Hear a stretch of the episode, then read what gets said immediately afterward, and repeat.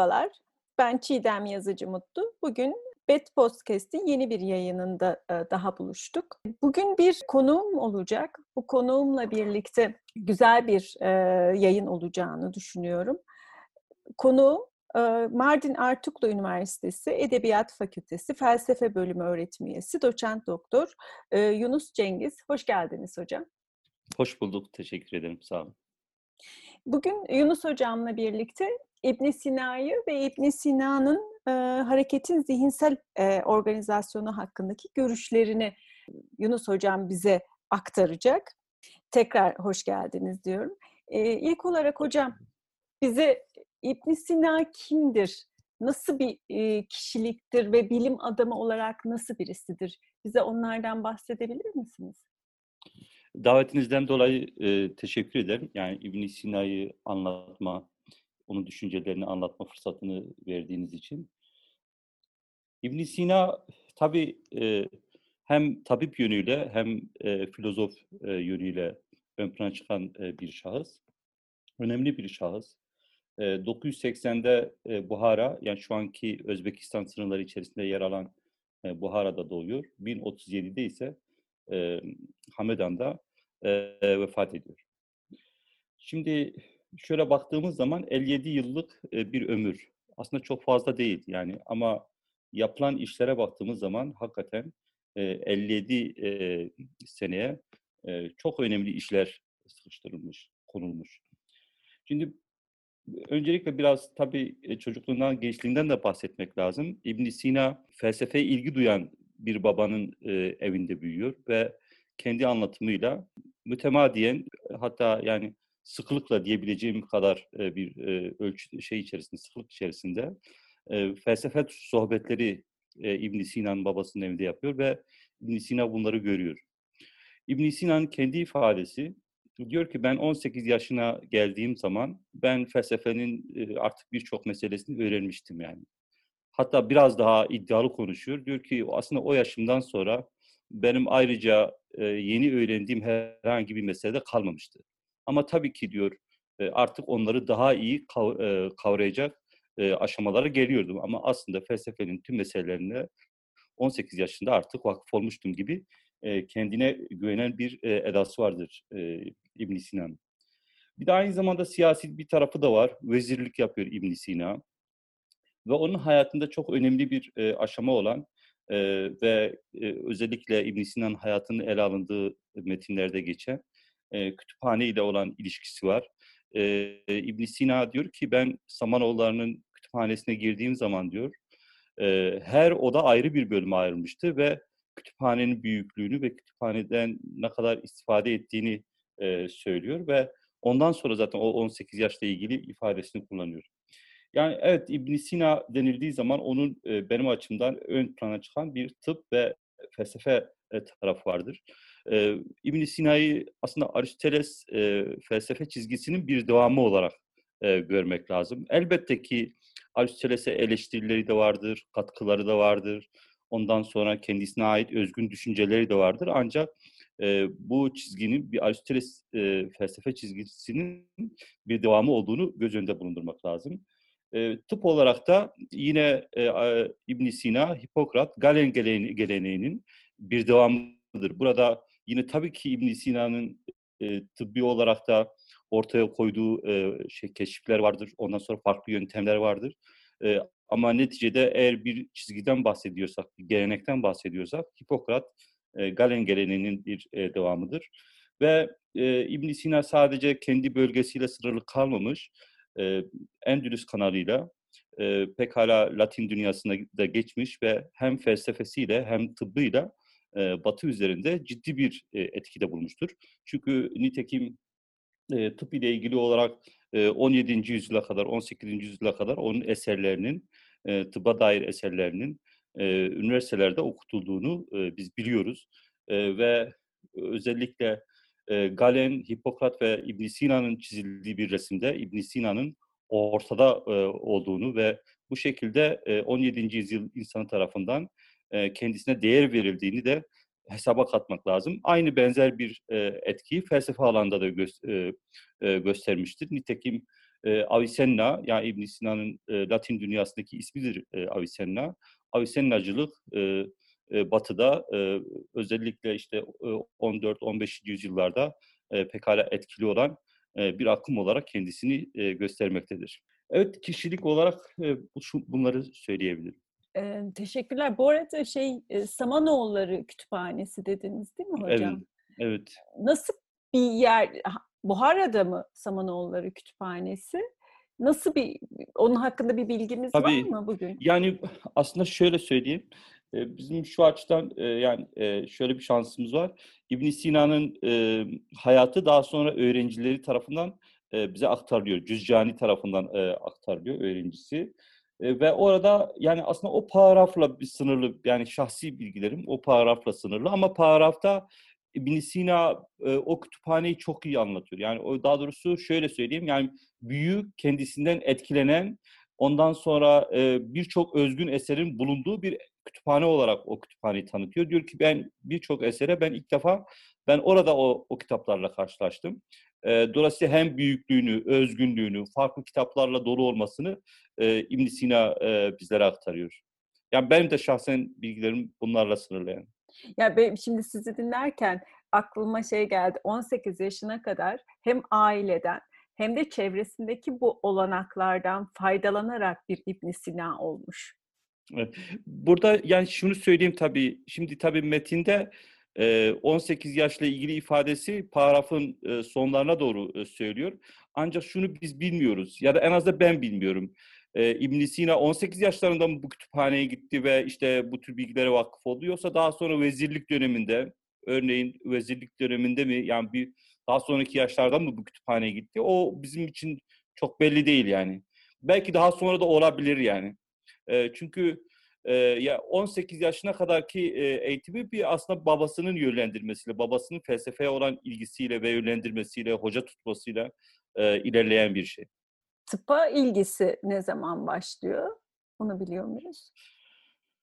Yani e, aslında ya o dönem için konuştuğumuz zaman e, e, tıp ile felsefe birbirinden ayrılan alanlar değildir. Yani hatta e, tıbbın ve felsefenin İslam düşüncesine e, ya da İslam dünyasına girişini dikkate aldığımız zaman e, tıp felsefeden önce İslam dünyasına giriyor. Çünkü e, neticede pratik bir ihtiyacı e, karşılıyor. Felsefe ise neticede ikinci bir e, ihtiyacı karşılıyor. O açıdan e, tıp, astronomi ve kimya ile ilgili, fizikle ilgili eserler daha önce e, e, Arapçaya tercüme ediliyor. Yani o, o açıdan e, yani tıp ve felsefenin birlikte onun gündemine girdiğini ben e, düşünüyorum. Yani ben o sonuca varıyorum. Peki çağdaşlarında bizim bildiğimiz İbn Sina gibi büyük kişiler var mı? Ve e, onlardan farklılaşan yanı nedir İbn Sina'nın? E, şöyle diyelim, e, şimdi o zamanki İslam dünyasını düşündüğümüz zaman üç tane kültür merkezi var. Yani üç merkezden bahsedebiliriz. Birincisi Bağdat, ondan sonra ikincisi İsfahan, e, üçüncüsü de e, Endülüs. Yani bu şekilde bir e, üç e, merkez var. Endülüs henüz şey değil, henüz e, olgunlaşma e, düzeyine e, varmış değil. Yani o, onu zaten İbn Sina da pek fazla değerlendirmiyor. Ama iki tane merkez var, Bağdat ve İsfahan. Bağdat'ın e, felsefi duruşu e, mantığı eksene alan, mantığı eks, e, eksene alan, pek fazla da sezgi, duygu gibi e, yönelimleri olmayan, e, daha mekanik olarak işleyen, daha analitik olarak e, işleyen bir çizgidir Bağdat çizgisi. Aslında biraz da Farabi'nin çizgisinin bir devamıdır. Yani Farabi'de de yani bu yönler e, daha ağır basar. Ama e, İsfahan ise ki e, ibn Sina ona meşrik diyor ki ibn Sina e, ömrünün sonlarına doğru yani son 7-8 sene içerisinde yazdığı kitaplarda ben bir meşrik, meşrik felsefesi kuracağım ya da doğu felsefesi, doğu hikmeti kuracağım e, diye söylüyor. Tabii o ömrü e, yani aslında birkaç tane eser yazıyor ama e, bu projesini e, olgunlaştıramıyor, bitiremiyor. Şimdi burada İsfahan ile Bağdat arasında önemli bir fark var. İsfahan ya da İbn Sina'yı eğer dikkate aldığımız zaman e, duyguyu, sezgiyi, e, önemseyen ama bununla beraber tabii ki mantığı da yine önemseyen e, bir çizgidedir İbn Sina. Zaten şöyle eserlerine baktığımız zaman Mesela işaret ve tembihata baktığımız zaman son e, namata yani son kısma e, vardığında İbn Sina neredeyse kendinden geçmektedir. Daha sezgisel, daha duygusal, daha şairane, daha e, daha edebi bir tavır içerisindedir İbn Sina. Böyle bir tavrı Bağdat'ta görmek mümkün değildir. Bir de e, burada e, belki İbn Sina'nın özgünlüğünden de e, bahsetmek lazım. Çünkü biz e, aynı zamanda Aristoteles'in çizgisinin bir devamı olduğunu e, söylemiştik. Ya pek çok açıdan e, e, özgürlüğünü tabii ki ortaya koyabiliriz ya da tıpla ilgili olarak özgün noktalarını ortaya koyabiliriz. Ama madem e, bugün biz onun zihin felsefesini biz e, daha çok konuşuyoruz, belki o yönden e, özgün e, yönlerini ortaya koyabiliriz. Kanaatimce e, birincisi bilgiyi elde edilen, ondan sonra zapt edilen e, bir durum olarak değil, insana verilen e, bir durum olarak yani sezgisel olarak görmesi. Ama tabii ki şu var İbn Sina'nın durduğu yerde. İbn Sina açısından bilgiye varmak için ola, olabildiğince çaba sarf edilir. Yani mantığın önermeleri başta olmak üzere tüm önermeler ondan sonra çaba gösterilir. Ama en sonunda bilgi bizim zapt ettiğimiz ya da elde ettiğimiz bir şey değildir. Bu bizim çabamızın olmadığı anlamda değil yani. Bu gerekli hazırlıkları yapmak ama sonucunu e, sonucunu tanrısal e, bir varlığa ya da Tanrı'ya bırakmak anlamdaki e, bir sezgidir. O açıdan ibn Sina açısından aynen kendi ifadesi bu şekilde düşünmek ya da bilmek kabul edilmeyi bekleyen bir yakarıştır, bir duadır. Yani ibn Sina bir anlamda felsefe yapmayı, önermeleri ardı sıra e, diz, dizmeyi, tüm bu çabayı göstermeyi, okumayı, yazmayı e, bir yakarış olarak, bir dua olarak e, görüyor ve bu duanın arkasından e, bilginin e, geleceğini düşünüyor. Şimdi burada ibn Sina'nın aynı zamanda bazı açılardan zorlukçu olduğunu da düşündüğümüz zaman zaten ona göre bu gerekli koşullar yerine geldiğinde bilgi de e, bilgi de kişiye gelecektir. Yani bilgi kendisine verilecektir, insana verilecektir. Böyle bir şey vardı, böyle bir e, tutumu var. E, bu özgün bir tutumdu. Bu Aristoteles'te veya diğer e, özellikle Aristotelesçilerde gördüğümüz e, bir tutum değil. E, ben e, ikincisi asıl e, söylenmesi gereken e, onun vahime ile ilgili ya da onu biz anlamlandırma yetisi olarak e, Türkçe'ye tercüme edebiliriz. Söyledikleridir. Yani orada e, özgün gerçekten e, yine bir İbn Sina ile ve şu anda da üzerinde konuşulması gereken bir konuyla karşı karşıyayız. Orada İbn Sina şunu söyler. Tabii biraz sonra da anlatacağımız zihinsel bir süreç vardır ve o zihinsel sürecin sonunda, zihinsel sürecin sonunda İbn Sina'ya göre gerek hayvanlar olsun, gerek insanlar olsun duysal varlıklarda e, olmayan bir anlamı e, bir anlamı duysal formlara yüklerler. Yani bir anlamda bu şu anlama gelir. İmgeleri konumlandırırlar. İmgelere yüklemler vermeye başlarlar. Bu önemli bir şey. İbn Sina buna mana diyor ve bu Latin dünyasına intensio diye tercüme edilmiş. Daha sonra bu fenomenoloji geleneğinde de intention olarak önemli bir kavram haline gelmiştir İbn Sina'nın e, bu söylediği. Tabii çok hayati bir sorudur. Yani ve aslında İbn Sina'nın da uğraştığı e, bir soru. E, biz insanlar duysal tecrübeyle bilgiler edinirken sonra aslında duysal nesnelerde olmayan yüklemleri de duysal imgelere verir hale geliyor. Sadece biz de değil aslında hayvanlar da. Örneğin işte hayvanlar bu lezzetlidir, bu işte acıdır e, şeklindeki bir kavrayışa sahip olmaları ya da işte bir koyunun işte diyelim ki kurt, kurttan korkması oysa aslında kurdun şeklinde korkutucu bir e, şey yok, e, bir etken yok. Böylece duysal nesnelerde olmayan bir yüklemi duysal bir nesneye hayvanlar veriyor ve insanlar veriyor. Peki bu nasıl gerçekleşiyor? E, bu da yine İbn Sina açısından da önemli bir konu. Evet bu şekilde özellikle konumuz açısından özgün durduğu iki yeri söylemiş oldum. Etkilendiği kişiler olarak Aristo'yu ve Galen'i söylediniz. Başka öne çıkan kimse var mı? Yoksa en çok onun hayatındaki en önemli yer bu iki kişi mi? Yani üçüncü olarak tabii Farabi. Yani Farabi kendisi söylüyor. Diyor ki ben e, Aristoteles'in e, metafiziğinin bir bölümünü ben anlamadım. E, ne anlama geldiği uzun uzun beni uğraştırdı. Bir kütüphaneye gittim ve orada e, Farabi'nin e, o bölümle ilgili bir şerhini gördüm. Ve o şerhi gördükten sonra, okuduktan sonra metafiziğin e, o e, bölümü benim için daha net e, hale gelmeye başladı. Tabii etki bununla sınırlı değil ama Farabi tabii İbn Sina öncesinde e, e, öncesinde yaşayan ve İbn Sina'yı etkilemiş olan e, önemli bir e, kişidir. Ama tabii aralarında şöyle bir fark var. Yani biraz önce de temas etmiştik. Farabi daha mantıksal, daha analitik, duyguya, duygu, sezgi gibi, hususlar daha az, yani yoktur demiyorum ama daha az olduğunu söyleyebilirim. Yani şeyde biraz e, İbn Sina'da biraz sufice bir tavır vardır şeyden farklı olarak, Farabi'den farklı olarak ya da İbn Rüşd'den farklı olarak. Tabii İbn Rüşd daha sonra. Evet en çok etkilendiği kişiler bunlar. Haliyle e, İbn Sina'nın e, bir İslam kültürü içerisinde yetiştiğini, büyüdüğünü, daha küçüklük e, yıllarında e, Kur'an'ı ezberlediğini, ondan sonra fıkıhla ilgilendiğini, aynı zamanda kadılık yaptığını, yani İslam hukuku, e, hukuku e, kadısı olduğunu, e, tefsir, hadis gibi e, ilimlere her e, çağdaş alimi gibi e, vakıf olduğunu da e, hesaba katmak lazım. Yani dolayısıyla İbn Sina aynı zamanda bir İslam hukuku hakimidir, yargıçıdır yani.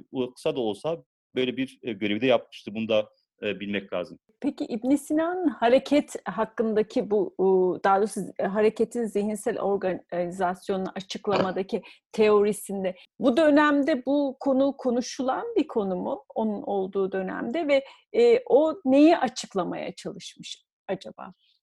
E şöyle, şöyle demek lazım. Şimdi e, teorik felsefenin iki tane ya da üç tane önemli alanı vardır. Özellikle fizik ve metafizik. Yani en şeyin e, e, felsefenin en temel, teorik felsefenin en temel iki alanı. Şimdi fizik de kendi içerisinde kısımlara ayrılır. Yani fizikle kastedilen sadece e, cisimler değildir ya da işte hayvanlar ve hareketler değildir. Pekala e, psikoloji diye şu an isimlendirdiğimiz alan da fiziğin bir parçasıdır.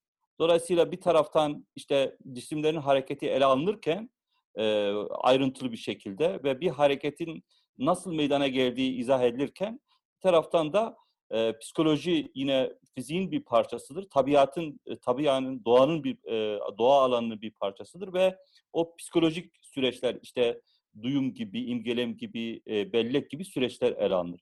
Hatta bir diğer alan söyleyelim. Fiziğin üçüncü bir alanı, e, yani belki şu anki e, işte e, insanlar belki şaşıracaklardır. E, tıp. Tıp da fiziğin bir alandır. Yani hem tıp, e, psikoloji e, ve fizik bunların her üçü de yine fiziğin bir alanı olarak görmektedir. Şimdi İbn Sina'nın en önemli projesi e, Eşşifa isimli projedir. Yani aslında İbn Sina'dan önceki filozoflar da benzeri bir projeleri vardır. Şifa e, projesi e, pekala mantıkla başlayan, fiziğin bu üç alanını da ele alan, Ondan sonra da metafiziğe geçen ve metafiziği ele alan e, bir şeydir, bir koleksiyondur. Yani ama sadece böyle birkaç kitaptan oluşan değil. Yani şu anki diyelim ki tercümelerini bile düşündüğümüz zaman en az 10 cilt eden bir projeden, bir kitaptan bahsediyoruz. Tüm bunların hepsine birlikte eşşifa deniliyor. Dolayısıyla eğer böyle bir projeniz varsa ve baştan başlayıp, mantıkla başlayıp fiziğin üç alanına ve metafiziğe de zaten e, girmek zorundasın. Çünkü daha önceki zaten filozofların da e, geleneği e, bu yöndedir. Mesela Farabi diyelim ki düşündüğümüz zaman Farabi'nin de pekala psikolojiyle ilgili izahları vardır, kitapları vardır. Yani psikoloji dediğimiz şey şu, genelde e, insanı tanımlayan, sonra insanı tanımladıktan sonra insanın güçlerini e, ardından getiren ve bu güçlerin e, hem hareket e, güçleri hem de idrak güçleri diye ikiye ayrıldığını, sonra idrak güçleri e, işte e, duyum, ortak duyu, imgelem, bellek şeklinde e, sıralanan, hareket e, güçleri ise öfke ve arzu olarak e, ar, e, ardından getirilen bir şey ifade ediyor, bir e, durumu ifade ediyor. Bu Farabi'de de vardır. Yani Hindi'de de vardır bunun bir benzeri. Bunun benzeri en başta Aristoteles'te vardır. Ve tabii ki İbn Sina'nın çizdiği çerçeve de bu bağlamdadır. Şöyle çerçeve olarak baktığınız zaman, e, çerçeve olarak baktığınız zaman aslında hakikaten de İbn Sina Aristoteles'in bir devamıdır. Ama çerçeveyle sınırlı kalmayıp e, ayrıntılarına indiğiniz zaman yani pekala imgelem nedir, bellek nedir, duyum nedir, ortak duyu nedir, akıl nedir? Bunları konuşmaya başladığınız zaman tabii ibn Sina kendinden önceki filozoflardan e, farkını ortaya e, ortaya koyuyor. Şimdi yine sizin sorunuz bununla beraber hala önemli. Yani neden e, e, yani psikolojik anlamda zihinsel hareketler e, ibn Sina'nın konusudur ya da Aristoteles'in konusudur ya da diğerlerinin konusudur. Burada birkaç tane şey söyleyebilirim. Birincisi değişmeyeni tespit etmek. Yani de, değişenleri ele almakla e, almakla değişmeyen sürekli olan şey nedir? E, onu tespit etmek.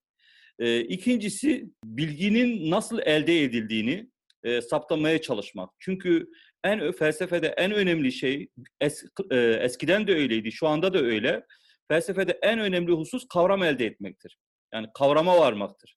Şimdi dolayısıyla kavrama giden süreci ele almaktır ki kavrama giden süreç duyum, imgelem, bellek ve düşünmek gibi süreçlerle e, meydana gelmektedir. Dolayısıyla kavram nasıl elde ediliyor? Bunu saptamak. Üçüncüsü yani üçüncü amaç etiği netleştirmektir. Yani etik meseleleri netleştirmektir. Çünkü özellikle İbn Sina'yı e, düşündüğümüz zaman ya da Farabi'yi düşündüğümüz zaman e, onların e, kurmuş oldukları etik e, bir psikoloji üzerine kuruludur. Çünkü e, neticede o psikolojinin e, psikolojik güçler eğer onların birbirleriyle ilişkisi ve birbirlerini alıkoymaları ya da birbirlerini desteklemeleri ve en sonunda bir etik inşadan e, söz edilebilir. O açıdan e, bir etik kurmak için bir psikoloji e, kurmak lazım ve bu açıdan işte zihinsel hareketler, ondan sonra zihin felsefesi ya da işte e, psikoloji meseleleri İbn Sina için önemli hale geliyor. Peki nasıl hareketi nasıl tanımlıyor İbn Sina? Hareket nedir sorusuna nasıl cevap veriyor? Ya böyle bir cevabı var mı açıkçası bilmiyorum. Şimdi hareket tabii iki hareketi düşünmek lazım. Yani farklı türden tabii hareketler de olabilir. Ee, bir cisimlerin hareketi ki bu işte diyelim ki e, fiziğin alanıdır. Bir de zihinsel hareketler. Yani şu bizim işte bu programda da üzerinde duracağımız alan yani zihinsel hareketler. Ama e, on, onların düşüncesinde yani e, ibn Sina'nın veya o dönemki işte filozofların e, düşüncesinde e, biz varlık alanını ikiye ayırabiliriz. Bir değişen bir alan vardır, e, bir de değişmeyen bir alan vardır. İşte o değişen alan fiziğe denk geliyor, değişmeyen alan ise e, metafiziğe e, denk geliyor. Dolayısıyla oluş, fizik oluş ve bozuluşun e, bulunduğu alandır. Aynı zamanda tabii e, hareketin işte olduğu yerdir. Yani hareketin olduğu alan. Çünkü oluş ve bozuluş e, hareketle yani eş anlamlı olarak kullanabileceğimiz e, kavramlardır. Başka bir ifadeyle yani, e, e, hareket dokuz kategori açısından değişime uğrama, uğrayandır. Yani dokuz aç, e, kategori açısından e, değişimin meydana gelmesidir. Yani zaman açısından, mekan açısından, nicelik, nitelik, ondan sonra birisine aitlik açısından ve etki edilgi açısından meydana gelen değişimdir e, hareket. E, bu aynı zamanda Aristoteles'in 10 kategorisine denk geliyor. Çünkü birinci kategori e, tözdür, cevherdir. 9 kategoride ilinektir. E, tözde şey olma, olmayacağı için e, hareket e, olmayacağı için 9 e, kategoride hareket olur ve işte bu bu kategorilerde meydana gelen değişimdir e, hareket. Onlar için önemli olan ikinci soruysa Pekala bu değişim nasıl meydana gelmektedir? Bu hareket nasıl meydana gelmektedir? Ya burada tabii ki yani yine sözü çok belki uzatmamak gerekir ancak e, Aristotelesçi düşüncenin ve aynı zamanda İbn Sina'nın önemsediği dört neden vardır. Yani bir hareketi izah etmek ya da bir değişimi izah etmek için dört nedenini bilmek lazım. Yani nedir bu e, dört neden? Bunu belki örnek üzerinden söylemek lazım bir e, masayı düşündüğümüz zaman e, masanın bir kere e, maddesinin olması lazım. Örneğin kerestedir bu. E, buna e, maddi neden e, diyorlar. Yani bir, bir anlamda masanın neyden meydana geldiğini bilmek lazım. E, ikincisi bu masanın suretini ya da şeklini, formunu bilmek lazım. İşte yani diyelim ki dört ayağının olması, şu şekilde olması gibi şeklini bilmek lazım. Eğer masa hakkında bilgi edinmek istiyorsa. Üçüncüsü e, masanın niçin yapıldığını bilmek lazım. Buna da gaye neden e, diyorlar. Yani niçin bu masa yapılmıştır? E, diyelim ki üzerinde yemek yemek için ya da üzerinde yazı yazmak için. Dördüncüsü bu masanın kimin tarafından e, yapıldığını bilmek lazım. Bu da fail neden. Dolayısıyla hareket söz konusu olduğu zaman, oluş bozuluş söz konusu olduğu zaman biz bu dört nedeni bilmediğimiz müddetçe biz o değişimi e, anlaya, e, anlayamayacağımızı e, düşünüyorum. ibn Sina veya e, o çerçevedeki filozoflar.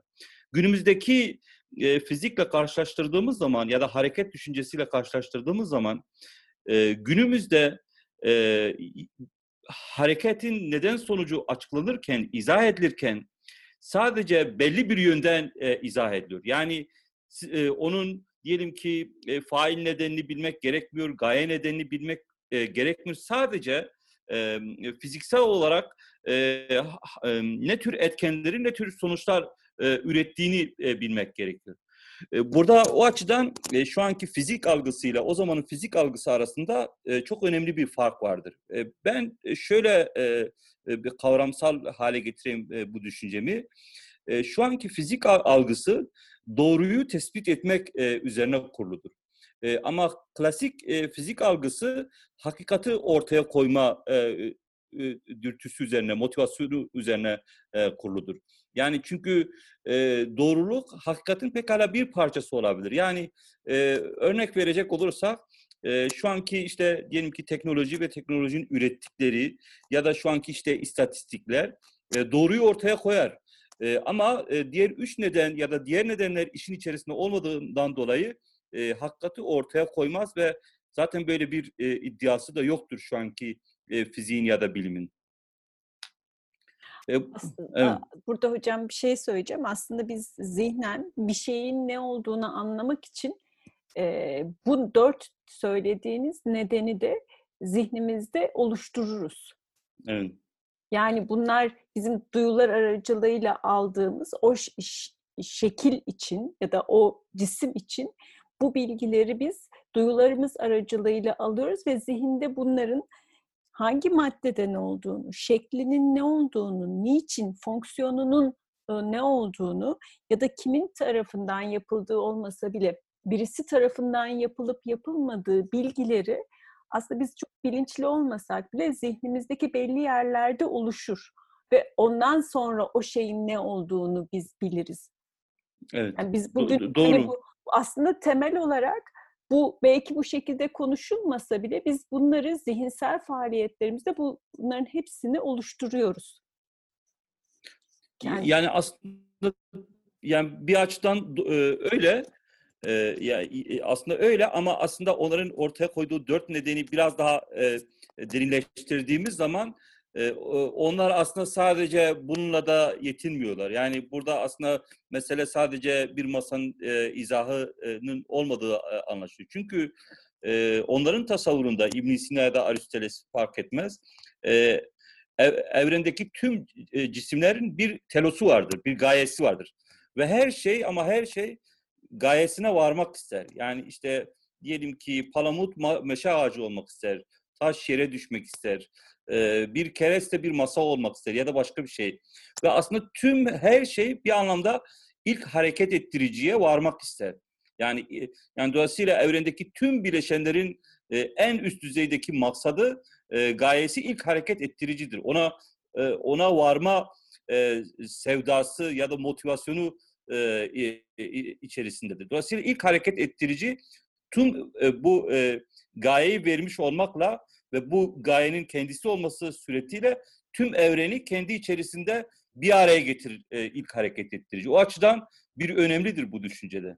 Peki hareketi İbn Sina kendi içinde e, zihinsel olarak e, ayırıyor mu? Evet. Bunları e, ya da insan e, ve canlıda e, farklı şekilde tanımlamaları var mı hareket konusu?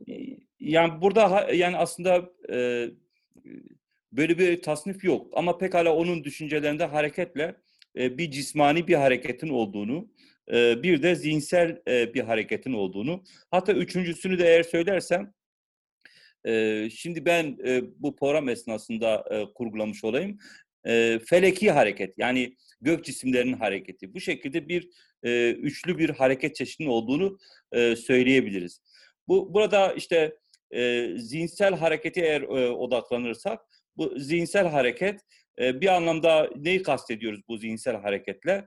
E, işte duyum, ondan sonra ortak duyun hareketi, e, hafıza, e, işte e, imgelem, ondan sonra e, düşünme, tüm bunların hepsine biz e, zihinsel hareket e, diyebiliriz. Aslında burada e, şöyle bir e, şey sağlarsak, yani bir anahtar bir soru e, koyarsak ortaya, meseleyi daha da e, izah edebiliriz. Şimdi e, hareket yerine eylemi koyarsak mesela buraya ve bir eylem hangi süreç içerisinde meydana gelir e, dersek aslında bu sorunun cevabını verdiğimiz zaman bir anlamda eyleme giden o süreci ya da e, harekete giden o süreci de e, tespit e, etmiş oldu. Böylece bir davranış hangi aşamalardan geçerek meydana gelir sorusunun da cevabını e, buluruz. Bu konuda ibn Sina'nın bir eylem nasıl ortaya çıkar? Bunu birçok eserinde ele alıyor. Yani işaret tembihatta var, metafizikte var, e, oyun hikmede var. Birçok eserinde e, bir eylem hangi süreçleri içerisinde meydana geliyor e, sorusunun cevabını veriyor. E, enteresandır. Biraz önce söylediğimiz dört, ede, dört nedene paralel bir e, açıklama ortaya koyuyor. Yani bir eylem nasıl meydana gelir? Nasıl meydana gelir? E, önce diyor e, eyle, e, istemenin konusunun meydana gelmesi lazım. Yani neyi istediğimizin bilinmesi lazım. Dolayısıyla ilk aşama algı aşamasıdır. Önce bir şeyin nesnenin algılanması lazım. E, nesne algılanır. E, sonrasında ise e, bu sefer o algının e, durumuna göre e, arzu ya da öfke. Öfke ile kastedilen şey çekinmedir. Yani ondan vazgeçme anlamındadır buradaki öfke. Arzu ya da öfke ortaya çıkar. E, üçüncü aşamada ise burada akıl ile e, bir şey e, ne diyelim e, akıl ile bir cedelleşme meydana gelir. Yani çünkü e, e, arzunun istediği ile aklın istediği, düşüncenin istediği e, pekala farklı olabilir. Bu cedelleşme ya da çatışma süreci içerisinde bir arzu meydana gelir. Yani bir arzu ortaya çıkar. Bu arzu eğer yeterince güçlendirilmiş bir arzuysa bedendeki organlar bu arzuya uygun olarak harekete geçerler ve buna göre işte kol, ayak veya diğer e, organlar e, hareketlenir. İbn Sina e, e, El Kanun e, Tıp e, isimli eserinde yani tıp e, ile ilgili e, eserinde bu arzuyla hareket arasındaki maddi ilişkiyi olabildiğince şeffaf ve e, tıbbi kavramlarla izah etmeye çalışır. Yani orada kasların işlevi, ondan sonra e, daha esnek ya da daha ince olan e, e, dokuların işlevlerini ayrıntılı olarak e, e, izah eder. Yani evet böyle bir eylem sürecinden e, biz bahsediyoruz İbn Sina açısından. Dünyayı ve hareket üzerine fikirlerini, zihinsel hareketin zihinsel organizasyonu üzerindeki fikirleri konuştuğumuz yayınımızın ilk bölümünü burada tamamlıyoruz. Bir dahaki yayında görüşmek üzere.